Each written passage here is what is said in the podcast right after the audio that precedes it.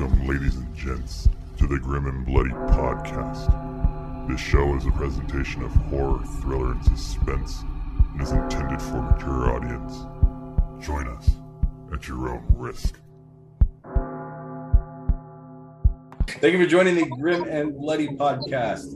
Happy to have you tonight. Joining me, as usual, Joe Flynn, Create TV. How you doing, Joe? Doing well. Al Omega, Creature Feature Show. How you doing, Al? Thank you for joining us. I'm holding up, getting ready for San Diego Comic-Con. Oh, we got to mention that. And Kevin Nicholson, writer for We Belong Dead magazine. As a pleasure, always a pleasure, Kevin. Thank you for joining us. Thank you.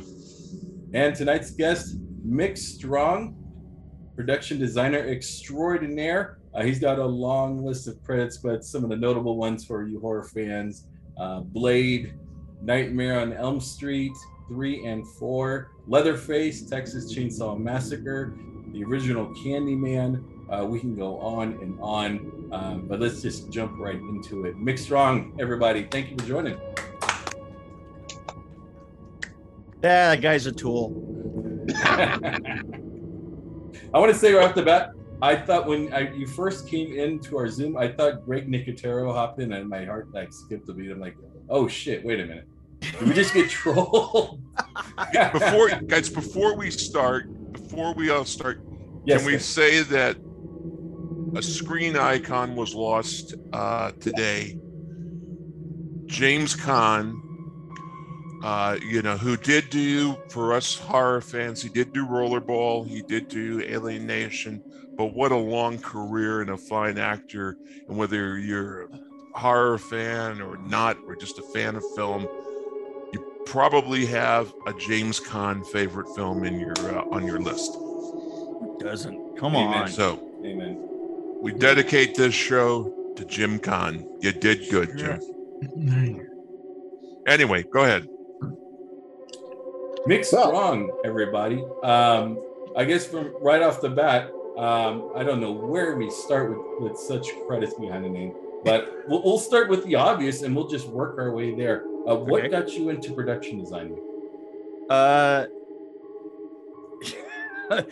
That's a good question. I just, I was one of those guys that just wandered from thing to thing to thing.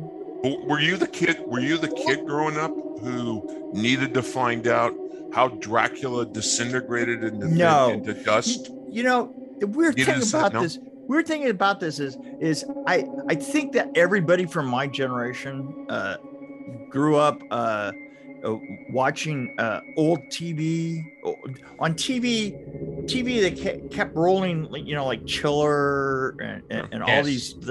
You got, if you were up late, you got to see all the great older horror films, right? Mm-hmm. And so that we were all raised on like Dracula and Frankenstein and the Invisible Man and Swamp Thing and all the rest of those, and that was more of my experience. I actually came. My sister was a costume designer in New York, in off Broadway plays. You know, 50 seat theaters and stuff, where she used to sell handbags on the corner so that she could go to work. I had an uncle that was a producer on Broadway too, so I completely get this. Well, the thing is she got a job, or she, one of the directors that she used to work with got a job. He was Canadian, and the Canadian Safety Bureau wanted to make this, sci-fi commercial, and so they grabbed him, and he had very little experience, and so they flew him to the coast, and the first thing that he does is see your natural, the way that you defend yourself in a film is that you immediately hire somebody that is not going to let them know that you have no idea what you're doing. And then that careens all the way on down the line as far as you possibly can go, except for this was being produced by the members of Apogee. So Apogee I don't know if you know who, but Apogee, the company itself, was created by Dykstra originally to do all the effects for things like Blade Runner and the original Star Wars, right? So, yep. So to make this commercial, they couldn't get their normal union people, so they got us. And I came on and I created a bunch of just really strange. We got on as panders, right?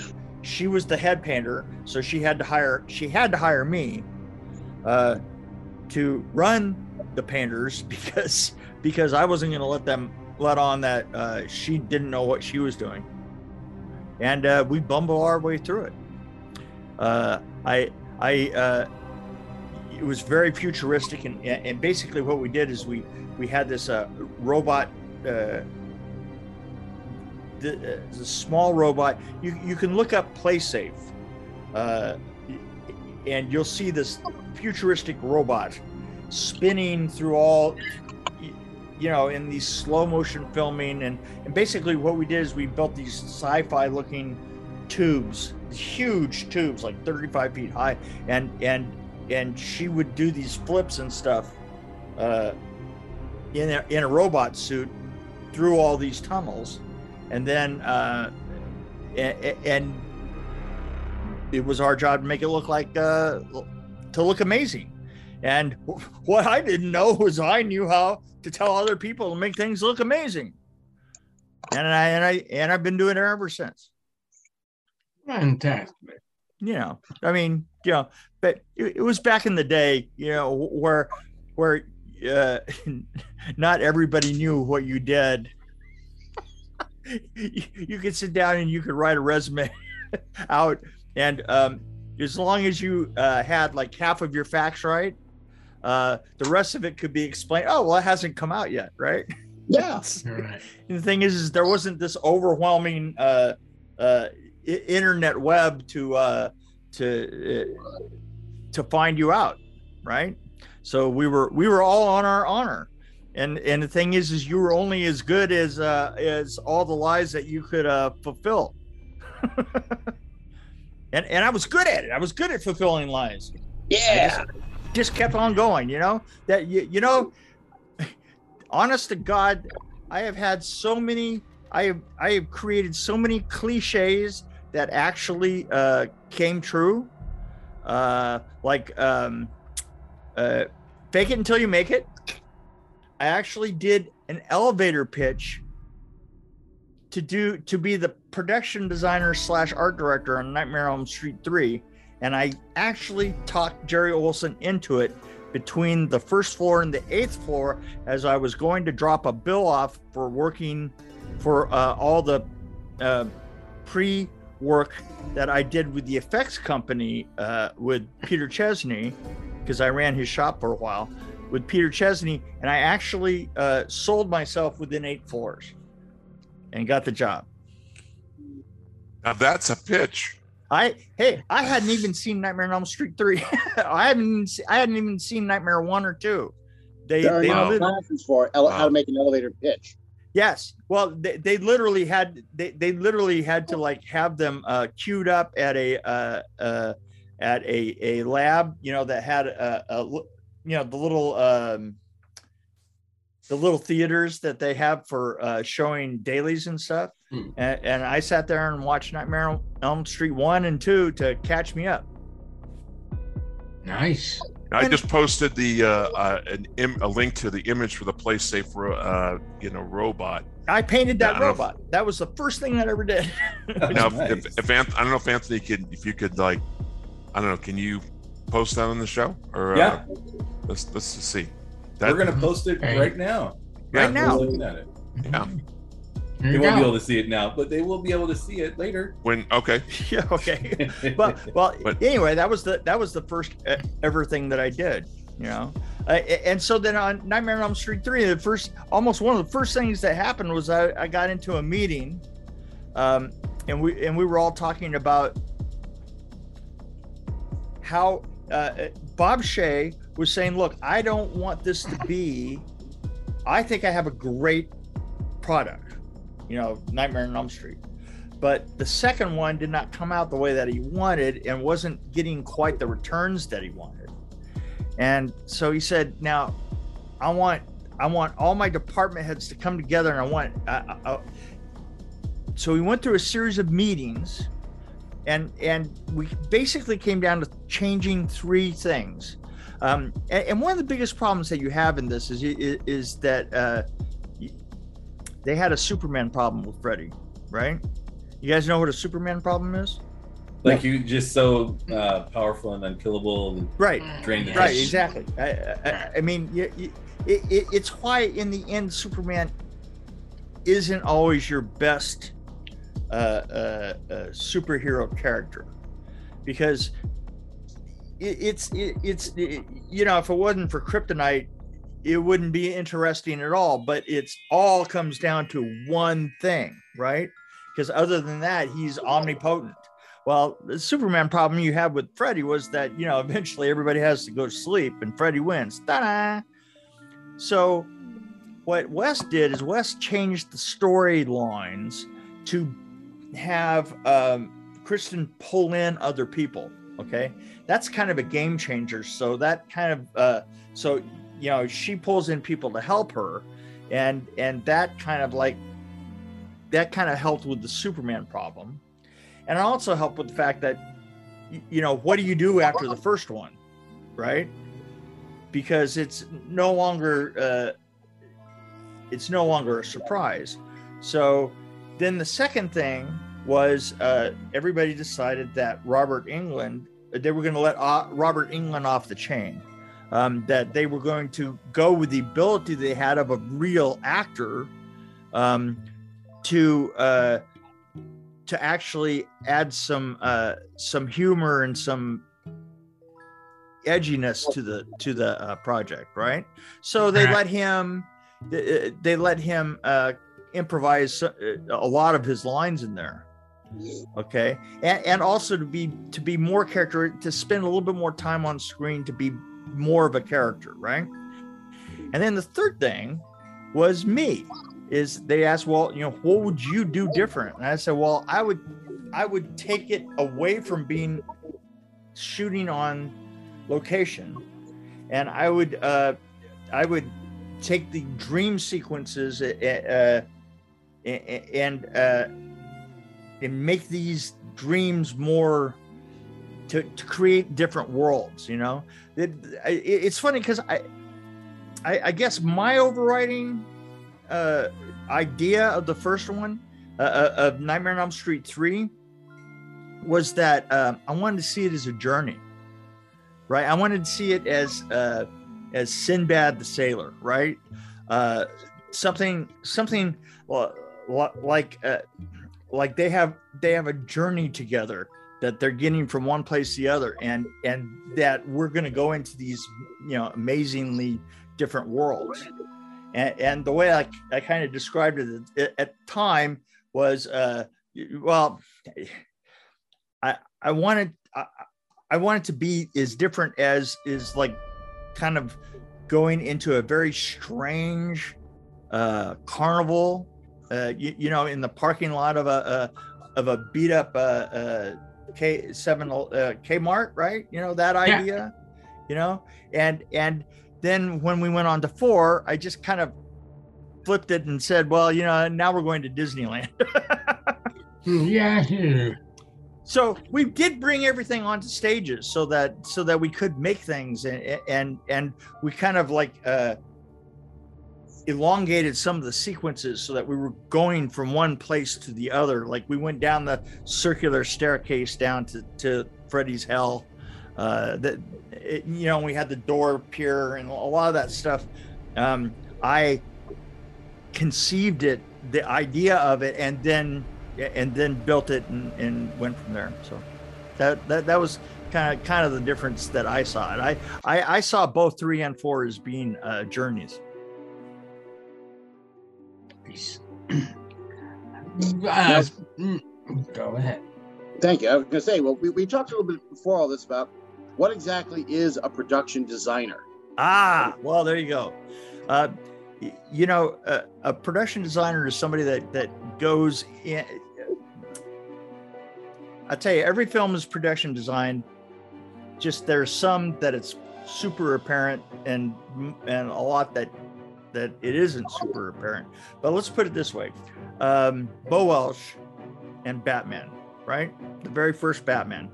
It's a completely different world, right? So absolutely everything has got to be different. Everything has got to be so, you know, the dark look and all the rest of that. That's a look that you immediately know had a production designer behind it in order to conceive of that whole everything, to make sure that the vehicles were right, to make sure that the costumes were right, that, you know, the production designer pulls all that together, pulls the sets together, the locations, and that one was absolutely apparent. But production designer's job, for the most part, most of the time, is not to be so apparent, but to still do the job anyway. So you're going to be the one that manipulates the sets, manipulates the locations, manipulates the wardrobe, manipulates the special effects. Me in particular, having come from special effects and coming from construction and coming from that sort of thing, my strongest points were the connections between special effects and sets and locations and all the rest of this, which particularly for Nightmare on Elm Street 3 and 4 were particularly a huge part of it. But that's our purview. Our purview is everything that you see that isn't a director talking is actually either picked by me or picked by somebody that proved everything through me, and more of my direct overview would have been for the sets and the locations and the props and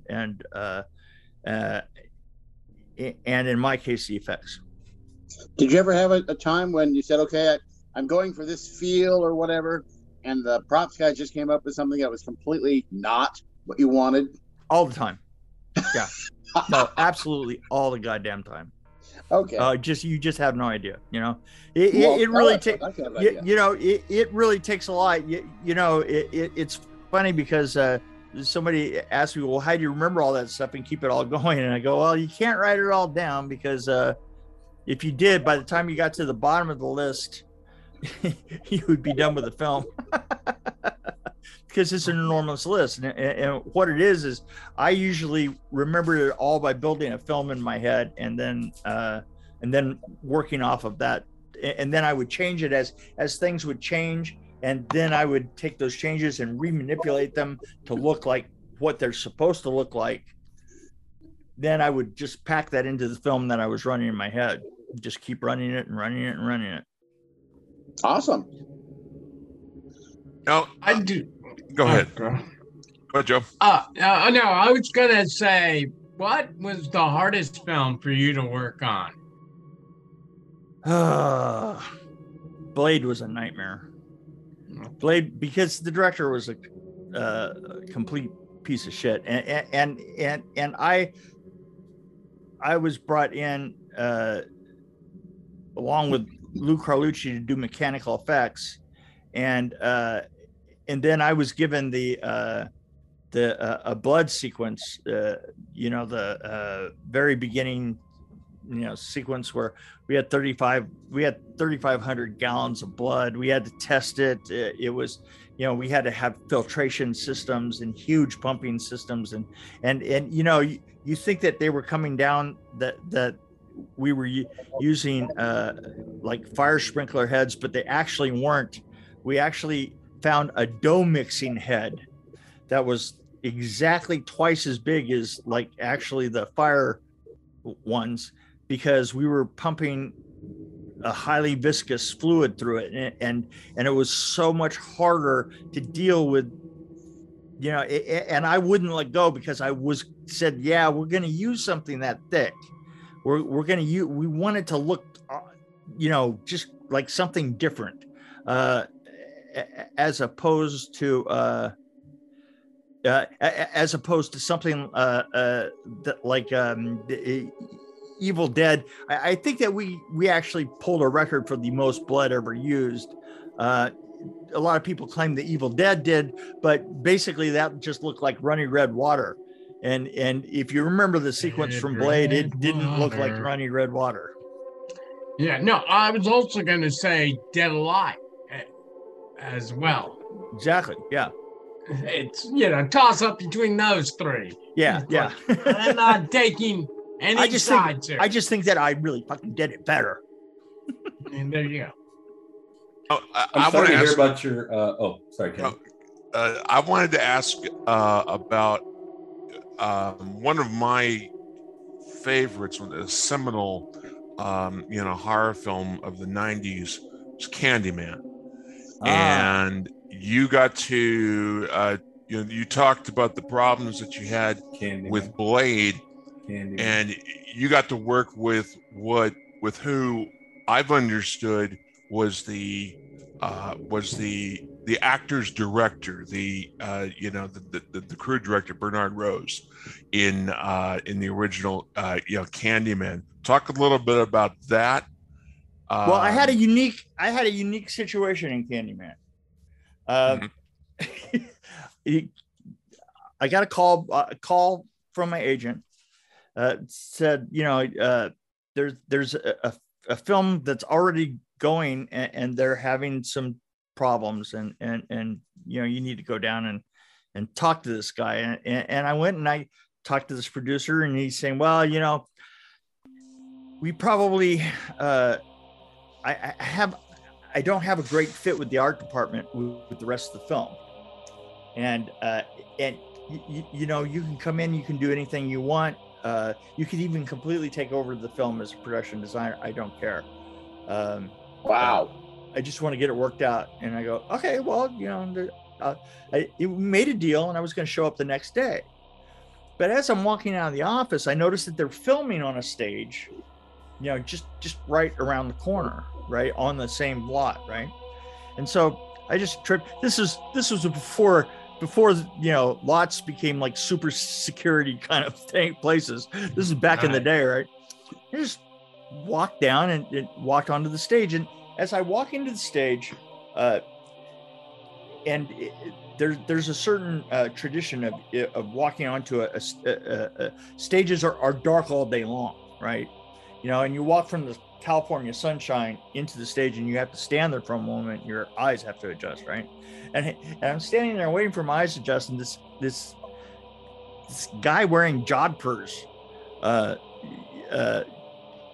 older guy, comes running around the corner of this set, because I could see the back of the set. He comes running around the corner, and off to my left is the craft service table. He runs over the craft service table and grabs the coffee. He grabs the jug of coffee, and splits back around the corner. And I was thinking to myself, well, okay, you know, I'm just here to see what's going on. I'm following that coffee. So I go back around the corner, and as I come around the corner to the set, and the set turns out to be the building, the big nice apartment, right?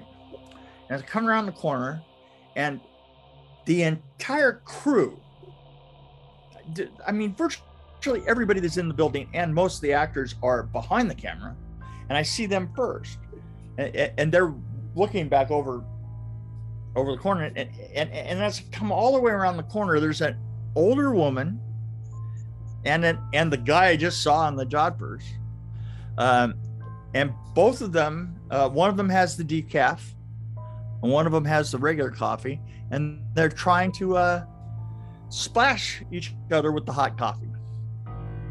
And I was like, huh, well, ain't that a hell of a thing, yeah? And it was hilarious, because I don't know if you've ever actually tried to do that before, but what happens is as you thrust forward, it pitches up and around and winds up splashing coffee on you. So both of them are like, you know, ow, ow, ow, like, because they're actually hurting each other. They're probably like about 4 feet apart and not actually managing to get coffee on the other person, but burning themselves constantly. And I was like, oh, that's a hell of a thing. And I, you know, I walked back out of the stage and I got to thinking about it. And I went back into the producer's office, and I get back into the office, and he goes, yeah, what can I do for you? And I go, you know, I just went back on the stage. And when I said that, I just went back onto the stage. When I said that, he just deflated like I had punctured a balloon. He just went, ugh. He said, they're fighting, aren't they? I said, well, yeah, I got to talk to, we're going to renegotiate here. You got to sit down. You got to let me know exactly what you want and what my job is, because what I saw in there is, that's just fucking weird. and so here's what my job was. My job was to help the art department out. You know, I had to design a couple of sets myself, and I did the toilet, the bathroom, Chicago bathroom was on the stage, and the jail cell or something, but it wasn't like really big major stuff. But my job was, I had a radio, and no matter what, no matter when, if I got called to set, my job was to come in and to get in between the DP and the production designer, and stop them from killing each other. Good God. And it was fucking hilarious, and it was the best job I've ever had. I mean, it was just like, I got paid a fortune to do that, and just sit there and you know, I'm kind of a big personality anyway, right? You know, so that was like right up my line. I could laugh in both of their faces, you know? I noticed in looking at your credits, Mick, that you did work on The Lawnmower Man. Yeah. That's a movie that nobody has brought that up in years. We have never talked about it here. That is one of the scariest kind of futuristic movie. I work for a company that we do Sectimize the Virtual World, which is just ironic because Lawnmower Man was one of the earlier movies I saw as a kid. You know what my job was in Lawnmower Man? What'd you do? It was the lawnmower. The rig. Oh, you did the rig? Yeah, the rig. Oh, that thing was amazing. And that was back, we built that basically, you know, we kind of started with a toy. Because there was a toy, there was like a quote unquote exercise thing.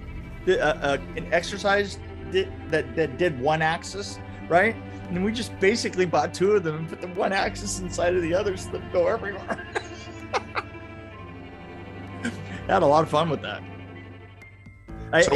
And the art director and I both really liked the Grateful Dead.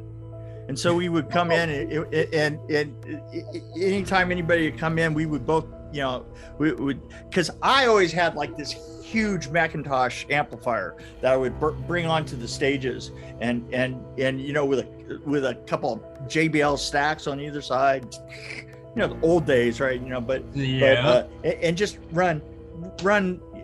You know, the way that we talk is yeah. You know, Philly Spectrum, Philly Spectrum in '84. Oh yeah, first show. Yes. Second set, first show, man. Oh goddamn. You also did Critters 2. Yeah, I built the town. Wow. No, they had a problem. What happened was they had a town back in the Midwest that they were gonna that they literally kind of like bought the town, right? And they were gonna shoot it all in this town. And in September, they got an unseasonable snowstorm that just never stopped. It just snowed and snowed and snowed and snowed. Your movie better call for snow. It got up five weeks before they were filming, and they had no town to film it in. And and they gave me. So you built a town. So we built a town. We literally rented this place out in Bouquet Canyon up north of LA. That and it was like this big. It was a school that was right next to this huge crowned field, you know? And so it was kind of up on a hill, and literally we kind of used a couple of the buildings of the school, the back of the buildings, to kind of like support part of it off of. But you know, I mean, we actually have multiple stories of just facades all the way around it. Just and we had to build that in 5 weeks and then walk away from it. And I thought that we did a really good job, because, man, there's a lot of people like were like, yeah, no, we know where that town is. I said, really? You do, right? Huh? Yeah. But I wanted to ask you, because you worked on something that was a rather notorious production. Wait, let me guess. Fantastic Four. Yeah. Oh, see, nailed it. Smart. You're smart. This film gets made and it never sees the light of release. You know, I'll tell you something, and I've talked to Ole about this on several occasions. Ole Sassoon's the director, he's a good friend of mine. And we talk about this all the time, and he is so bitter that film didn't get released at the time. And the thing is because of the constraints of the money and so forth, let's just put it this way. I don't think that it would ever have been seen by as many people right. if it had been released. Is that good, huh? Yeah. But it's just it's an underground thing, right? Still to this day. It has, I tell you what, it has a script there. What it doesn't have is the budget, as you said. Yeah. It doesn't have that. But you know what? I have to tell you this. And not only did I wind up, you know, did we wind up doing that? I mean, literally, Corman says that he did it for $1 million, and it, you know, when Corman tells you he does something for $1 million, that means that it cost him $12,000. You know? Yeah. I mean, I'm telling you, I thought, though, that in the end we did a pretty good job considering the budget. And isn't and that I, always the thing? What? If people complain, oh, this movie's not that good or something, you say, no, you don't know what we had to work with. Yeah. This movie's great. You know, I think that somebody could come in and redo the optical effects. The optical effects were terrible. They had so many problems with that. They had this bullshit guy that kept talking about, yeah, no, we're gonna do everything with computers, right? This was back in the day, boy. This was back when CGI was like in its utter infancy. And the thing is, people were still using star wipes. It was what? When people were still using star wipes. Exactly. and this guy had no idea what he was doing, and he is, set extensions, that's no problem, you know, we'll do them all on the computer and stuff. And then he just took the money and ran. And basically what I did was I built all the extensions and miniatures and all the rest of this, and wound up shooting all the second unit stuff, and you know, just it was a lot. It was a lot of fun. It was so low budget, though. You know, you can say that you worked with Corman. Yeah, you know. Yeah. I like to say that. Actually, Corman was never on the set. However, I did see him once. I finally met him. We had filmed half of it, and we were going on. I mean, it was all made by certain agreements, you know, certain contracts. And I think that we had started in November and literally had to have half of the film shot by the end of the year, right? Which is just crazy, right? But we managed to do it. And as we were going on hiatus for like 4 or 5 days, I went into the mole man's lair. I was going around closing everything up, right? and whoever the mole, over to the Mole Man's Lair stage, which was an old abandoned lumber company, went over to the other stage and was checking the doors that they're locked. And as I'm walking away, there's this old man sitting on a chair with a notepad in front of him, looking at the set and scribbling stuff down. And I didn't recognize him. I really didn't know who Corman. I mean, I knew of Corman. I didn't know him from a banana skin. And I climbed up on the set and said, "Hey, we gotta go. I mean, we're out of here for 4 days." And he goes, "Oh, that's okay. I'll lock it up for you." And I go, "Okay. And who are you?" And he introduces, he says, "Hi, I'm Roger." And I go, "Okay, well, I'm Mick. I'm your production designer here." And he goes, "Oh, I really like this set. I'm writing another film for it right now." And turns out, I left, came back 4 days later. It had been completely repainted. Whoops. And they had shot on it. They had shot the film that he literally must have written it that night. Right. Wow. That's what he does. That's what he did. And he literally shot, a film, and they repainted all the sets, and we had to paint them all back and, continue on our merry way. And then Ole grabs, that film was such a great long series of weird stories, right? Well, that's Roger. Roger was a guy. That's how the movie The Terror got made, is because he had 2 days left with this castle, this castle location, this castle set, and he had Boris Karloff under contract still. Right. So he decided, let's churn out another film. In 2 days. He used to piece them together from different films and stuff. The Last Woman on Earth, they were filming that, and I forget, but they came up with another movie for them to do in between takes of the other movie. That's what it is. Bizarro. Trust me when I say I if you put up hot set tape, there's tape in California, like like yellow tape that you would put up at a crime scene, only it says hot set, And the thing is in LA, it's like a filmmaker would never cross a hot set tape unless they were so experienced that they worked at Corman's. What was that? Now, can I ask about a movie? You worked on an unusual film, a series actually, and I loved it actually. I used to talk to all these martial artists and so forth, and we talked about this movie with a pacifistic hero in it, Mantis. Mantis was God, what a great. Love the car. I hated that. I hated what they did with the series, but the first film of it, which is what I did, right? I designed that first film and the lair and the car and the whole bit, and I thought that we absolutely knocked it out of the park.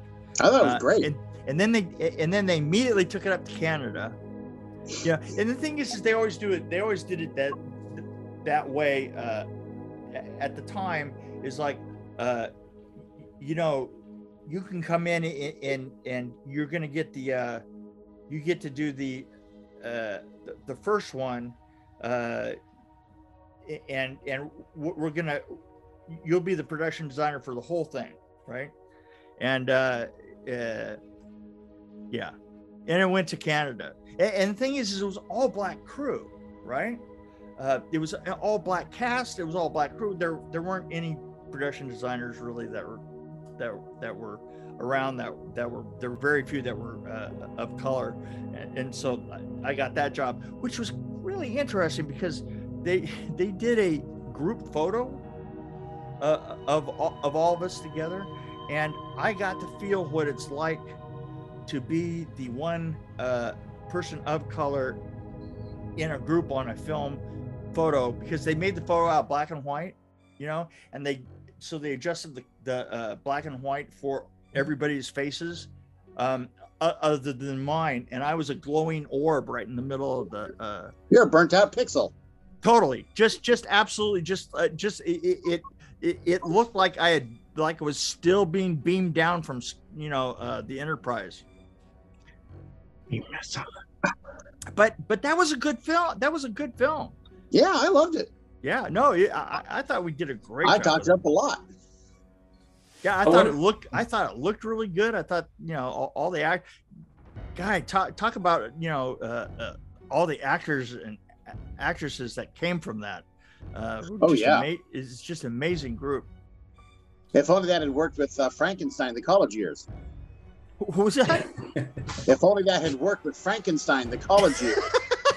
That was just terrible. Well, yes. I gotta ask you, and this is a non-horror related you know, question, but maybe depending on how you look at it, you did some work on a little film called Boogie Nights. Oh, I want to ask you, did you have anything to do with the prosthetic that Mark Wahlberg wears? You were going there. Here. Let me tell you something. We got that. I was working. You don't have to answer that. No, I was working with FTS Effects. And I was one of the leads, and they got in this call, and the woman at the desk hands me a script and says, "You got to get across town right now, because here's the script.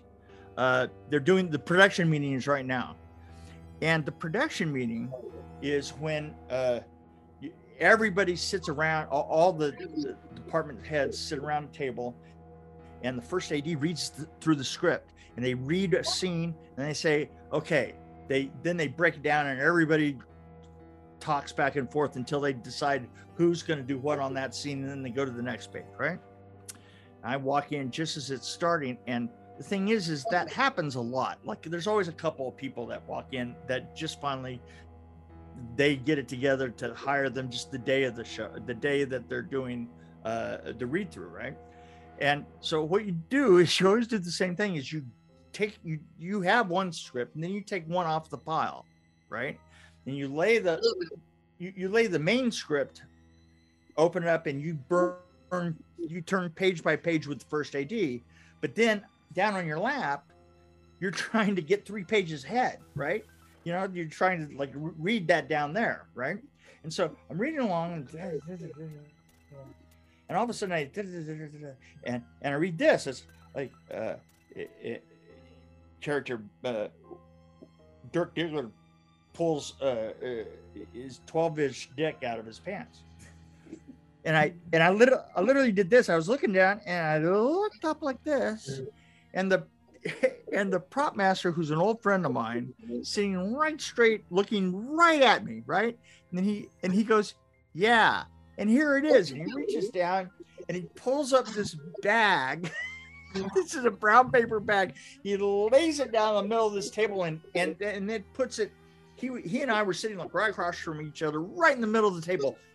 You know, probably 20 people around this table, right? And then he just reaches in and just pulls the bag off the dick.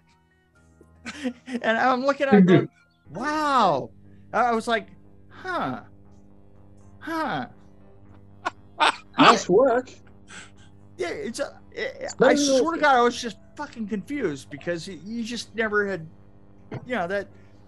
Now, if it comes up, I mean, if it comes up, it's like, oh, we're just gonna focus on his butt, right? You know, or something like that, right? You know, you're never just gonna see the dick, right? And I swear to God, it's just all we're just looking at, it, and all I could think to myself, well, you're not in Kansas anymore, Dorothy. Oh, look at that. There's a giant dick on my table. Well, you know, if you're in LA doing movies, there's always going to be a giant dick in the room anyway. Well, so, yes, exactly. But this one, you got to get used to that. But this one was all by itself. They all are. It didn't have anybody attached to it. Did you have one of those moments where you said, "This is why I got into show business"? Damn. You know, it's like, wow, I never worked on one of these films before. And cut to the sequence where Bill Macy shoots himself. Right? The long party shot before that, I'm not going to go into the whole thing because we really don't have that much time for the whole story. But we wound up sitting, I wound up sitting next to two other guys inside of this little laundry room, right? Watching this guy screw this girl, right? And I swear to God, this guy was hung. It was literally like they just laid a skyscraper on its side, right? And just got to see that and had to sit in that room while they were doing that shot again and again and again for 16 hours. Oh, and then get out, and we had one more shot, and that was to shoot Bill Macy in the head, and I built the rig that blew the blood up against the wall behind him. Fantastic. Glamour of Hollywood. Yeah, the glamour, the joy. I'm sure the actor was like, you know, I don't think we got that right, guys. We can roll it again. And it didn't. Well, you know, the problem with it was this: is that so many things had to happen. So many things had to happen before the guy comes. Basically, we were operating blow darts with little wax pellets, and you blow it. You can blow one pellet, and it looks like somebody gets shot, right? In the end, they actually didn't even come into that room. They cut it away before they came in where you actually see them get shot three times, right? The two people that were screwing in front of us. And there was a guy that was writing a book a couple of years ago, and I told him that story, and I mean in detail I told him that story because he wanted to know just about that film. And he goes, and at the end of it, he goes, yeah. And I told him that story, and he goes, yeah, okay, yeah, all right. And I was 100% convinced that he didn't believe me, right? 2 months later, I get a phone call from the guy. He goes, oh my God. He says, that was absolutely right. See, you absolutely, you told me exactly what happened in that room, and I couldn't believe it. He says, but I just interviewed the woman that was there. It's like, well, there you go. Yay! Before we let you go, Mick, I wanted to talk about a film that you're slated to direct called The House in the Pines. The House in the Pines, yes. Yes, I mean, how's it going? It's, you know, we've done a lot of the prep. I'm going to be directing it. We've done crazy amounts of prep. You know, storyboards are out and everything, and now we're just waiting for the money to clear, and I'll go direct it. It's really interesting. They came to me. I read the story. It was almost there. I really kind of like I like the ending, which is rare, because the ending usually everybody kind of like works that out. Well, then I got together with them and worked backwards from the ending that I really liked and kind of readjusted it and put the real true horror beats into it and changed some characters and stuff and added some new effect sequences and one kind of interesting character. And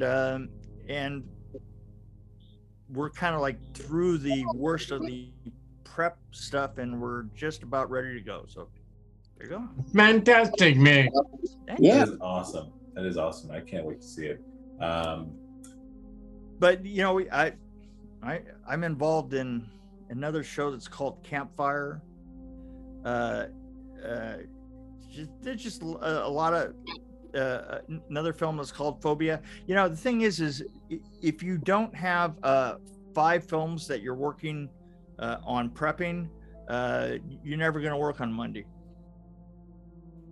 I just noticed that you're working on a Star Trek fan film. Oh, yeah. If I got a fellow Trek, are we fellow Trekkies here? How can you not? Might be a few of us here. Yeah. So if we're all Trekkies, right? Yeah. Can we just talk about the most recent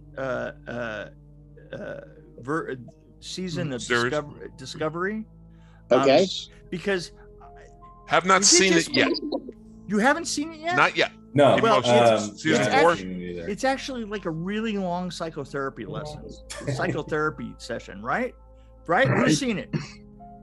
Right? My psychotherapy sessions are about an hour. Just way too much. I mean, just like wow, like I do like the other one, the Strange New Worlds. That's what I'm watching. Strange New Worlds is awesome. It's got like this great concept of the old Captain Kirk kind of period, sure, and you know, has that kind of look of, you know, of Next Generation and Star Trek Discovery lost me after season 2. It was just, it felt like there's way too many writers in the room that all got to have their ideas in every single script. I love Strange New Worlds. I really loved Discovery on the first couple of seasons, but man, then the next.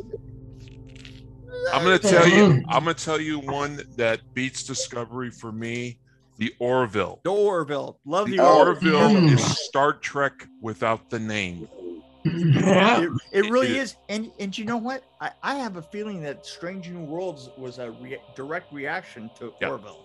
Right. You know, it was like, oh, well, they kind of like went backwards a little bit, and right, it works, you know. Well, for those people like myself who were not necessarily big Seth MacFarlane fans, I'm not really into Family Guy. I had people who had a reluctance to appreciate the Orville because they were thinking it might be all jokes. No, it isn't. Yeah. You know what? It's to me, it's like Galaxy Quest. Sure. It's got jokes and it's funny, but it's obviously done with so much love towards the original. Love and heart. Yeah, it's got the heart of it. And by the way, Galaxy Quest is got to be one of those films that I've like literally seen 1,000 times. And it needs a damn sequel. Hello, right? You know what? It was literally. Yeah, but how are you going to do it? They were literally just days away from starting when what's his name died. Alan Rickman. Yeah, Alan Rickman died. They're still talking about it. They're talking about doing something where they discuss. Dr. Lazarus' death, the actor hang a lantern on it. Alexander Dane. Yeah, they're still talking about doing it, but I think it still could work. I think it needs to work. Galaxy Quest is perhaps the first-rate Star Trek homage. Oh yeah, it's just absolutely. It's Tim Allen was just tremendous. Yeah. Well, Sam Rockwell, really, and the character that plays Monk, man. I mean, it's like, that's a hell of a thing. When I say Sam Rockwell, I say guy. I just want to see Sigourney Weaver in stretch suit again, you know. There you go. What was it she says when she repeats the orders of the computer in the rec room? It's my job. What I do. It's stupid. But it's my job. or Tim Allen saying when he's facing down that rock monster, and Sam Rockwell is saying, "You find the rudimentary." You know, he says, "Try to find its weak spot." He goes, "It's made of stone." What is its motivation? Anyway, I go on with that. I'm totally with you guys on that. Well, Mick, where can everyone find you? Yes. I try and make sure that nobody finds me at all. I'm only on Facebook. I have Instagram, but I find it extraordinarily uninteresting. Basically, you know what? I also have a book out about Nightmare on Elm Street 4. Oh, cool. It's called Behind the Screams. If anybody wants to get a hold of me, I can sell them. I sell them for like outrageous amounts of money. It has all these great photos. It's really well built, really well made. Is it on Amazon? What I did was I got 40 to 50 people from the film just to talk about the making of the film and behind, you know, behind the scenes stuff. And then I broke it all down into the kills. And this is prop makers. This is, you know, everything from prop makers to the prop masters to the every different effects people to the people offices up front, you know, Bob Shea, Robert Englund, everybody that worked, you know, just sort of like a wider realm of stories than you normally ever hear about it. Nice. Because I thought that that was the most interesting. It truly was one of the most interesting. Well, where can we find this book? Where can we find this book? You have to get a hold of me. So it's a long, drawn out process. You have to actually DM me or messenger me. And, where can we DM you? On Facebook. This is not through Amazon or anything, through Kindle? No. Or anything like that? I've kept it all off of Amazon. I made 1,000 of them. I've got about, I don't know, 120 left. And I sell them for outrageous amounts of money, like 50, 60 bucks, depending on the moment. If I think I have a real sucker on the line, I'll make it 120 because I don't give a fuck anymore. I'm older. You know, people go, well, I bought it for 40 bucks. And I go, well, sue me. I don't give a shit. And this is called Behind the Screams by Behind the Screams, yes. You can get a hold of me. And there is I do insult people. Okay. I sign them. Awesome. Awesome. I insult. I've called people Canadians. I one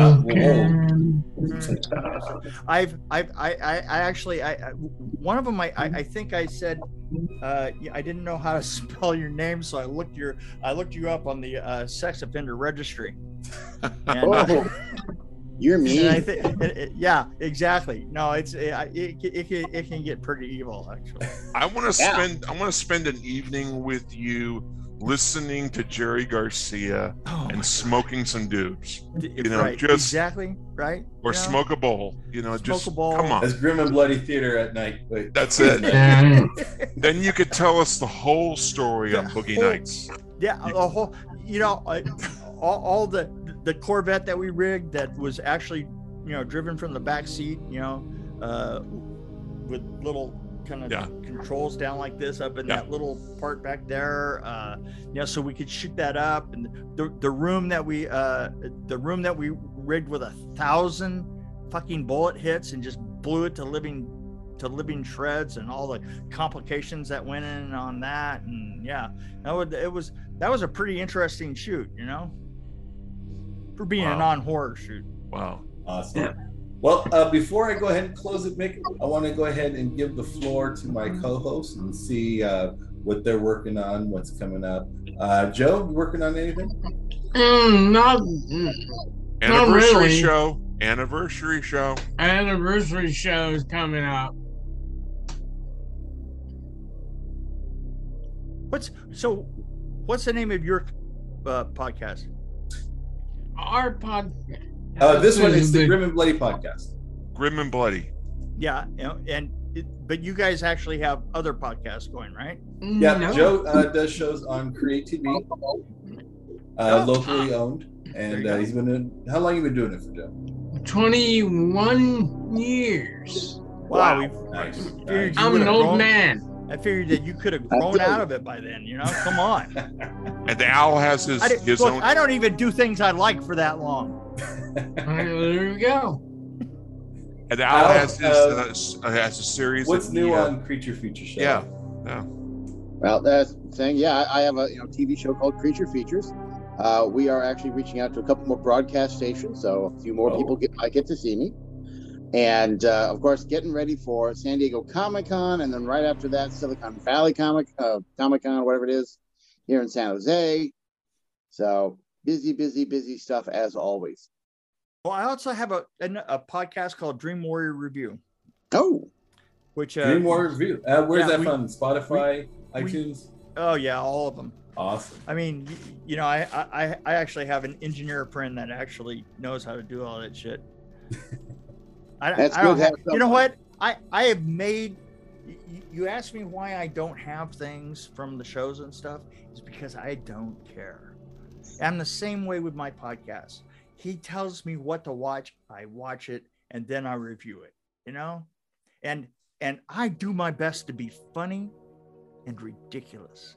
And you know what? Funny and ridiculous, I've really got down. There you go. There you go. Man of my own heart. There you go. That is, we can be talking with you for hours, Nick. Jesus Christ. What are you doing next week? Really? Well, you can always invite me back. I think we only went through like a quarter of your history. Oh yeah, no. There's a lot more holes to trip on in that one, on that street. That's true. Kevin, I mean, literally, you brought up one that I hadn't thought of for ages. Lawnmower Man. Lawnmower Man. God, I hadn't. One of my favorites, really. I really hadn't even thought about that forever. You know. You know, there was God. The thing that's funny about it is that. You could only be a production designer. It took so long to get the jobs and stuff that, and for, you know, all the stars to align. And so you spent your time, you know, I spent my time doing all kinds of other creative things for the other 6 months. I mean, I built the ping. I worked with Mark Stetson all the time. Like I built the penguin's lair, the miniature lair for all the miniatures. It's just, I kind of like consider my career to be very Zelig-like. Somehow or other, I was just standing there at that moment, right? You know. Well, so I think you were asking what I was going to do. Well, I've got next week. I hope to be getting back the answers to. The interview questions for Joe Bob Briggs.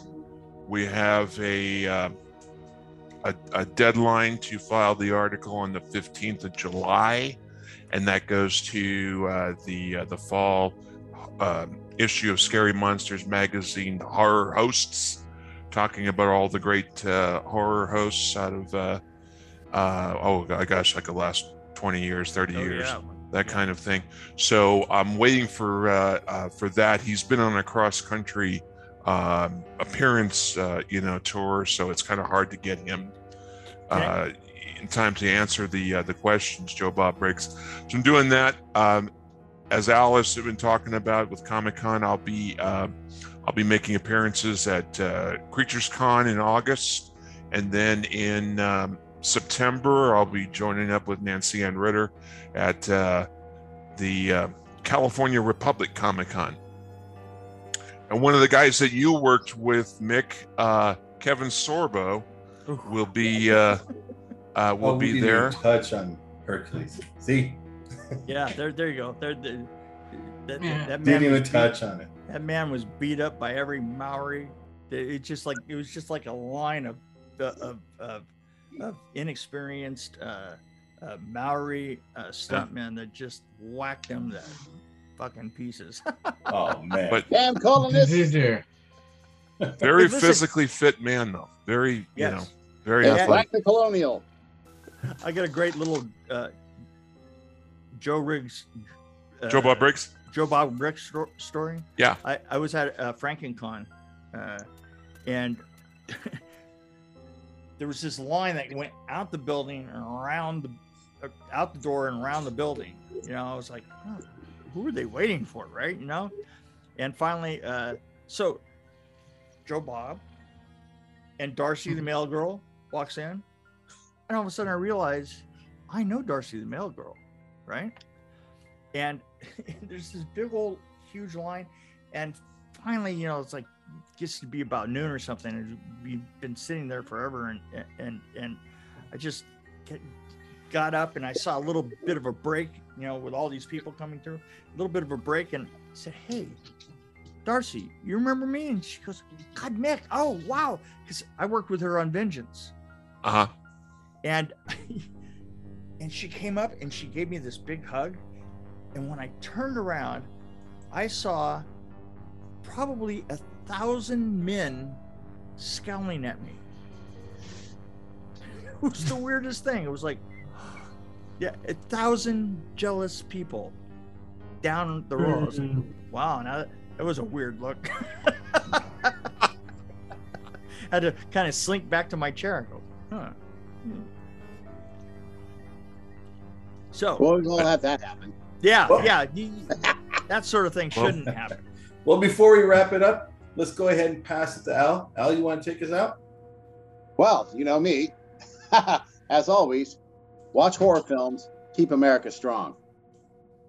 There we go, everybody. Woohoo! Watch Thank horror you again, films. Keep strong, America strong. Production designer for all the films. We'll see. Art supervisor, production designer, guy who gets coffee upcoming for director. Everybody. You're wearing all art the hats. Director, producer, author, director. Author. Yeah. I'm interested in that book. We might have to talk. Oh, well, yeah. Your next book should be The Art of Throwing Coffee in Someone's Face. Yes. You know, with pictures and things, diagrams, with pictures, flow dynamics. Exactly. Suggestions on illustrations, yes. Or how to create a prosthetic, you know. The coffee should be as bitter as the people throwing it. Nah, ooh, that's not even possible. Nice. Well, that's our time, everyone. Good night, everybody. Good night. Thank you for tuning into the Grim and Bloody Podcast. Thank you, Mick. We'll see you next week. Thank you, sir. All right. Thank you.